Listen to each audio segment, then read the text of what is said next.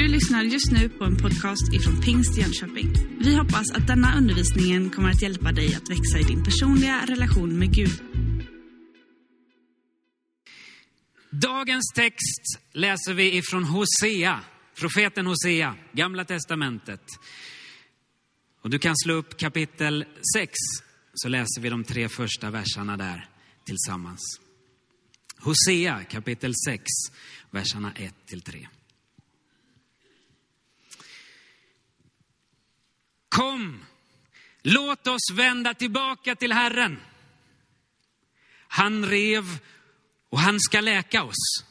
Han slog och han ska förbinda oss. Han ger oss liv efter två dagar. På den tredje reser han oss upp så att vi får leva inför honom. Låt oss lära känna honom. Låt oss sträva efter kunskap om Herren. Så visst som gryningen ska han träda fram. Han ska komma till oss som ett regn, ett vårregn som vattnar jorden. På påskdagen vill jag påminna dig att du är älskad.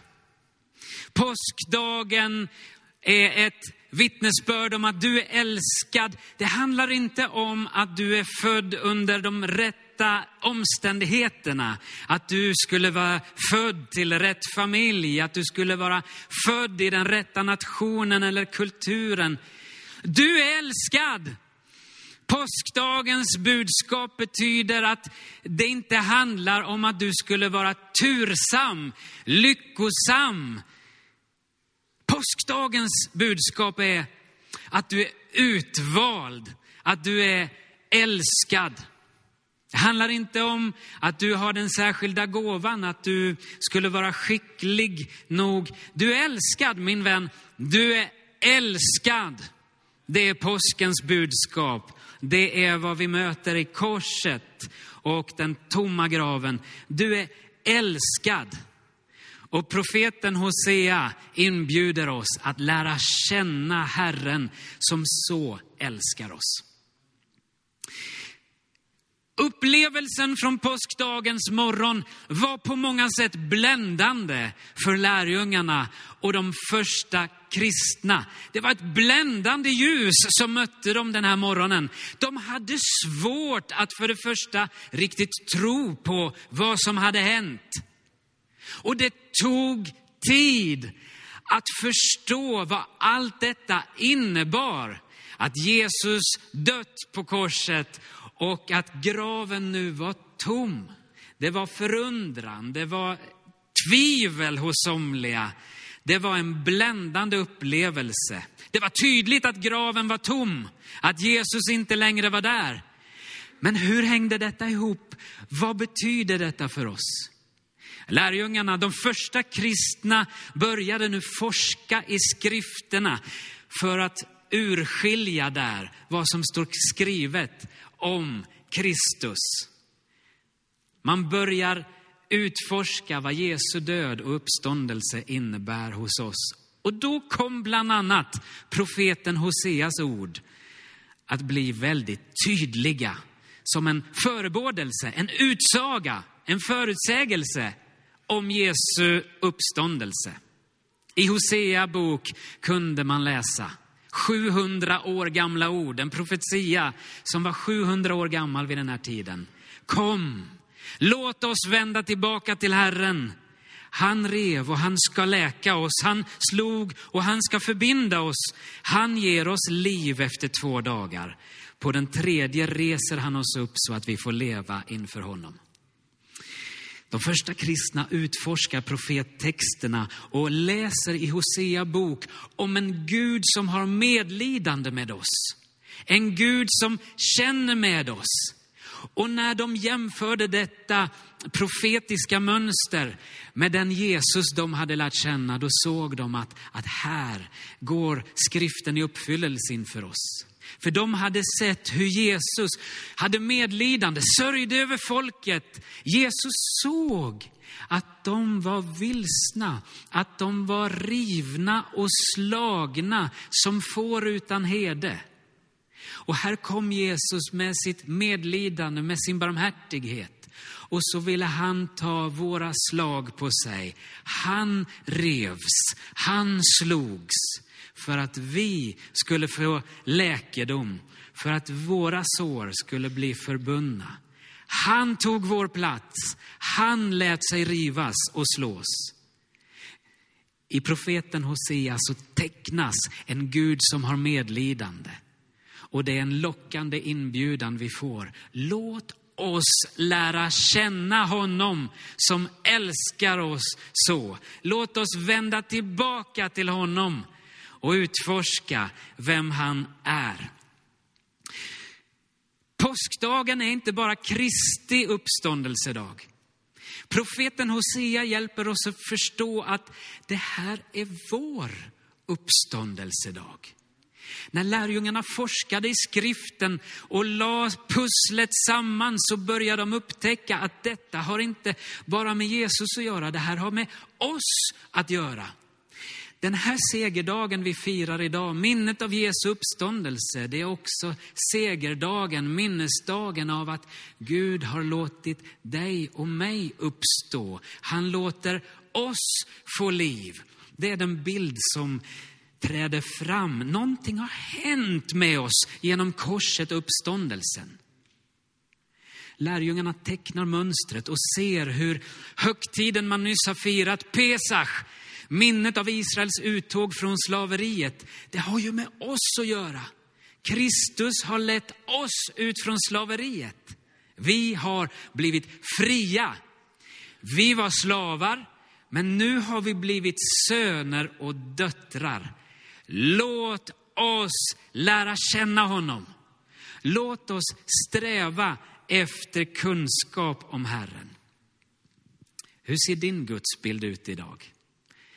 Somliga kristna, somliga människor håller fast vid bilden av Gud som vore han vår slavherre. En slavherre som vi måste frukta. En slavherre som vi måste kuvas under. En slavherre som är bortvänd, frånvänd våra sår, våra slag. Men Bibelns Guds bild genom Jesus Kristus, det är en Gud som tar del av vårt lidande. Som kliver in i vårt lidande och som lyfter av oss slavoket. Som bjuder in oss att bli söner och döttrar. Vilken gudsbild har du denna dag? Är Gud din slavherre? Eller kan du säga, du är min far, jag är ditt barn. Hoseas uppmaning, låt oss lära känna Herren.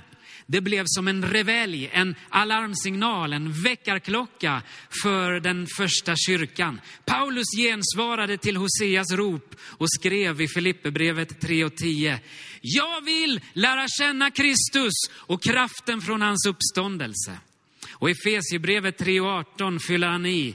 Ni ska tillsammans med alla de heliga lära känna Kristi kärlek. Längden, höjden, bredden, djupet. Ni ska förstå, ni ska lära känna Herren.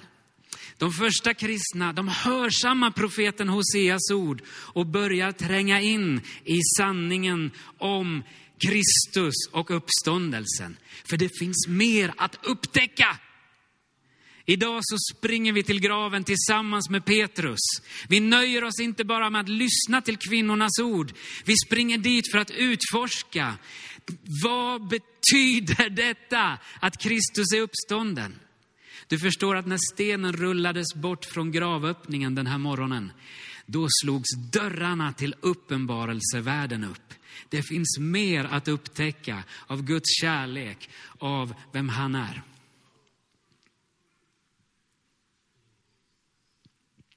Profeten Hosea levde 700 år innan Kristus vandrade här på jorden. Det är en märklig profet. Han uppfattar Guds ledning att äkta sig med en hora, att gifta sig med en hora. på det viset är detta trasiga äktenskap illustrerar profeten förhållandet mellan Guds folket och deras Gud. Denna kvinna föder barn. Hosea förstår, det är inte mina barn. Den ene heter inte mitt folk. Det blir hans namn. Dotterns namn, hon som inte får förbarmande. Ja, det är en svår bok, Hosea-bok. Att lära känna den här dysfunktionella familjen. Men profeten visade hur trolöst gudsfolket ofta behandlade Herren.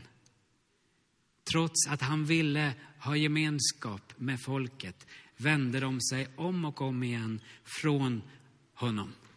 Hosea ger sig inte. Han tar till sig sin hustru gång på gång. Och trots att han vet att barnen inte tillhör honom så tar han emot barnen, adopterar dem som sina egna. Han ger dem nya namn. Du har hetat inte mitt folk, nu ska du heta mitt folk. Du har hetat hon som inte får förbarmande, nu ska du heta hon som får förbarmande. Hosea är profeten som adopterar de oäkta barnen till att bli sina. Och så bjuder han folket som lyssnar till denna profetia. Låt oss vända tillbaka till Herren. För Herren har inte gett upp om oss. Han vill ha oss. Han längtar efter oss. Det här kunde de första kristna relatera till. Du och jag har svårt att göra det. Men de första kristna levde också de i en kultur där adoptionsrätten var mycket väl utvecklad. De första kristna levde i romarkulturen där man förstod vad det innebar att man kunde ta oäkta barn in i sin egen familj och ta dem till sitt eget hjärta som vore de sina egna. Det här är kulturen som de första kristna lärjungarna lever i. Romarrikets kultur. Man brukar säga att den romerska juridiken och rättsordningen var en av de mest betydelsefulla insatserna för den mänskliga kulturens utveckling. Alltså romarriket utbreddes med sin starka militärmakt, men också genom det väl utvecklade rättsväsendet. 400 år innan Kristus så formuleras de tolv tavlornas lag, som på något sätt är grundlagen i hela romarriket.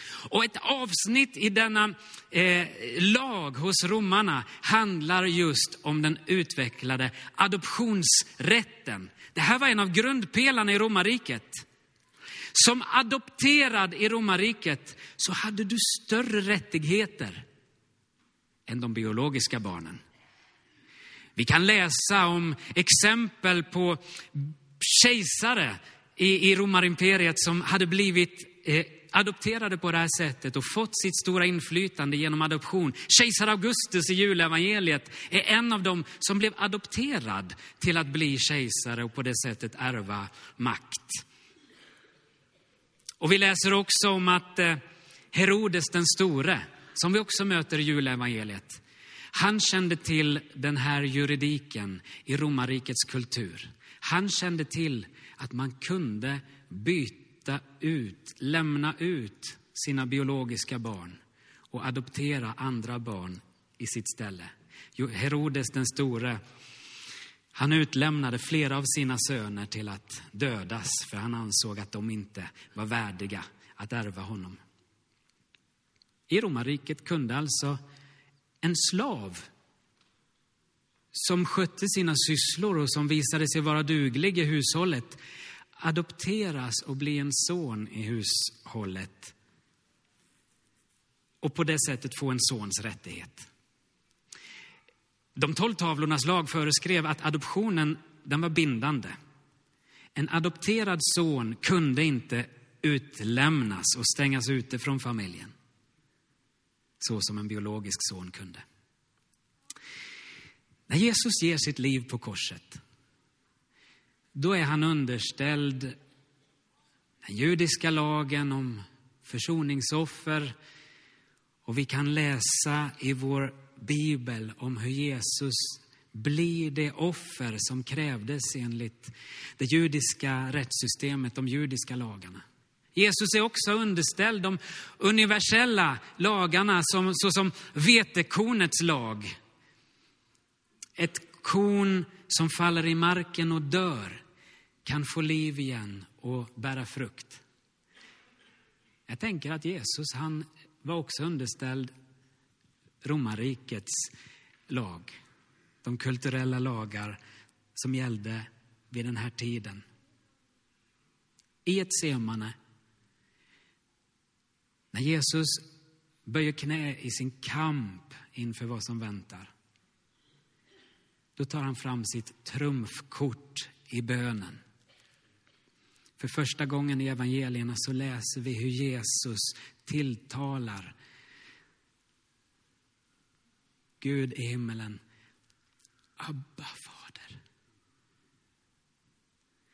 Abba, Fader, min pappa. Om det här är möjligt, så låt mig slippa den här stunden. Men inte min vilja, utan din vilja. För Guds plan i Jesus och genom korset på Golgata, det var att han i samma stund som Jesus gav upp andan adoptera en mänsklighet av söner och döttrar. När Jesus gav sitt liv som Guds son adopterades du och jag, vi gavs söner och döttrars rätt till Guds familj. Du är inte tursam, lyckosam,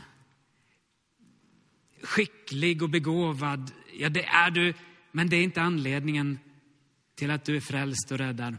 Du är utvald. Du är älskad. För det var på det sättet man menade att adoptionens, eh, adoptionslagen var, var bindande. Sonen och dottern var ju utvald. Och på det sättet har Gud älskat dig och mig. Jesu död gav oss liv. Lärjungarna forskade i skrifterna och de såg den kultur och omvärld som de levde i.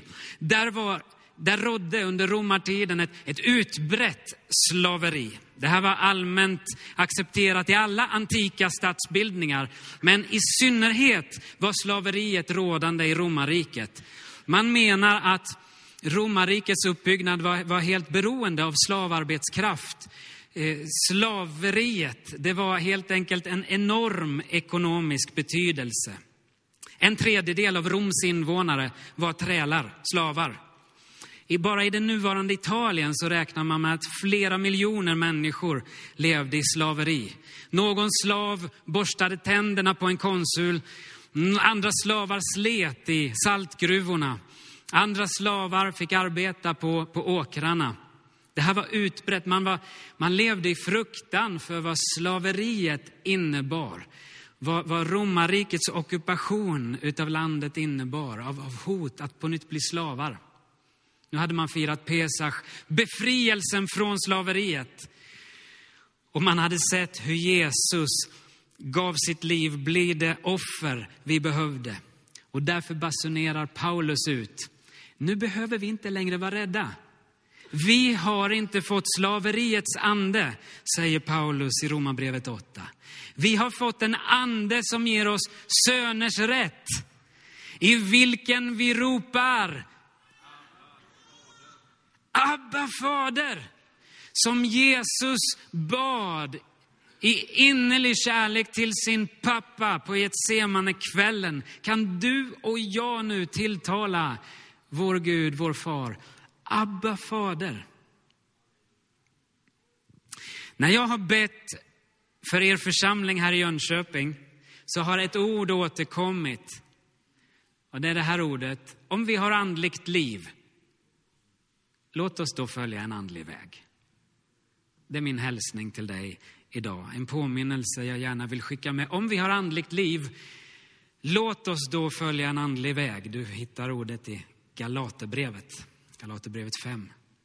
Där skriver Paulus, ni är ju inte längre slavar till köttet. Ni är inte längre slavar. Sluta då lev som slavar. Hur märks det att man är slavar till sitt kött? Jo, Paulus säger, eh, ni biter och sliter i varandra. Ni lever i intriger och låter splittringar råda. Det är ett tecken på att man fortfarande lever under slaveriets tvingande eh, herravälde. Men Paulus säger till galaterna och till oss, ni lever ju inte längre under slaveriet. Ni har inte fått en ande som, som, som för er till slaveri. Ni har fått en ande som ger er söners rätt. Om ni har andligt liv, följ då en andlig väg. Hur märker man att man har andligt liv? Jo, då tar andens frukt sig uttryck. Andens frukt som gestaltar sig i kärlek, i vänlighet, i självbehärskning, i frid. På det viset lever vi vårt nya liv som söner och döttrar till Herren Gud. Där Herrens ande är, där är frihet. Där Herrens ande är, där är vi fria från fruktan. Där Herrens ande är, där är vi fria från självhävdelse. Där Herrens ande är, där är vi fria att leva som söner och döttrar. Åt alla de som tog emot honom gav han rätten att bli Guds barn. Kära vän, en av de vackraste saker som den helige Ande vill uppenbara för oss, det är att Gud är vår kärleksfulle far, vår Abba fader. Så relaterade Jesus till Gud. Han hade en intim, nära relation med sin Abba, sin pappa, fader. Jesus kom för att lära oss att Gud är vår far. Han kom för att befria oss från fruktan. Han kom för att befria oss från bilden av Gud som en slavherre. Jesus kom för att bjuda in oss i en far-dotter-relation, en son-dotter-relation. Jesus kom för att lämna plats i Guds familj så att vi fick söner och döttrars rätt. Och Jesus kom för att också bli den förstfödde människosonen som gick ur döden och som nu sitter på Faderns högra sida. Om vi har andligt liv, låt oss då följa en andlig väg. Den här påskdagens morgon, det är din uppståndelsedag. Här välkomnas du att uppstå till en ny förståelse av vem du är Jesus. Vad är din huvudsakliga gudsbild? Hur relaterar du till honom? På vilket sätt är Gud personlig för dig? På vilket sätt närmar du dig Gud? Närmar du dig honom som en slav i fruktan? Eller som ett barn som närmar sig sin far? Vilken bild har du av Gud? Hosea ställer två gudsbilder framför oss. Ser du bara hur Gud slog?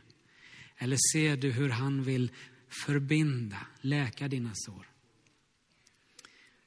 Är din gudsbild att Gud är en Gud som river och hindrar, förstör? Eller är din gudsbild att han vill hela, att han vill läka dina sår? Hos var och en av oss finns ett medfött behov av att vara utvald. Vi vill väljas. Vi vill kalla oss utvalda, behövda, efterlängtade. Vi har blivit utvalda av Gud. Och Guds ande vill den här dagen uppväcka förståelsen av den verkligheten i våra hjärtan. Det här är din uppståndelsedag. Vad innebär det att Gud, som vet allting om dig, har utvalt dig som sin adopterade son eller dotter? Han ger oss liv och reser oss igen. Det har många gånger sagts att vår relation med Gud som vår far börjar med vår relation till vår jordiska far. På vilket sätt är Gud lik eller olik din jordiska far? Hosea bjuder in oss, kom, låt oss lära känna honom. Låt oss få en rätt kunskap om Gud. En Gud som är barmhärtig och mild. En Gud som längtar efter dig, som utväljer dig. Du har just lyssnat på en podcast ifrån Pingst Jönköping. För att få reda på mer om vilka vi är och vad som händer i vår kyrka så kan du gå in på pingstjonkoping.se eller följa oss på sociala medier via pingstjkpg.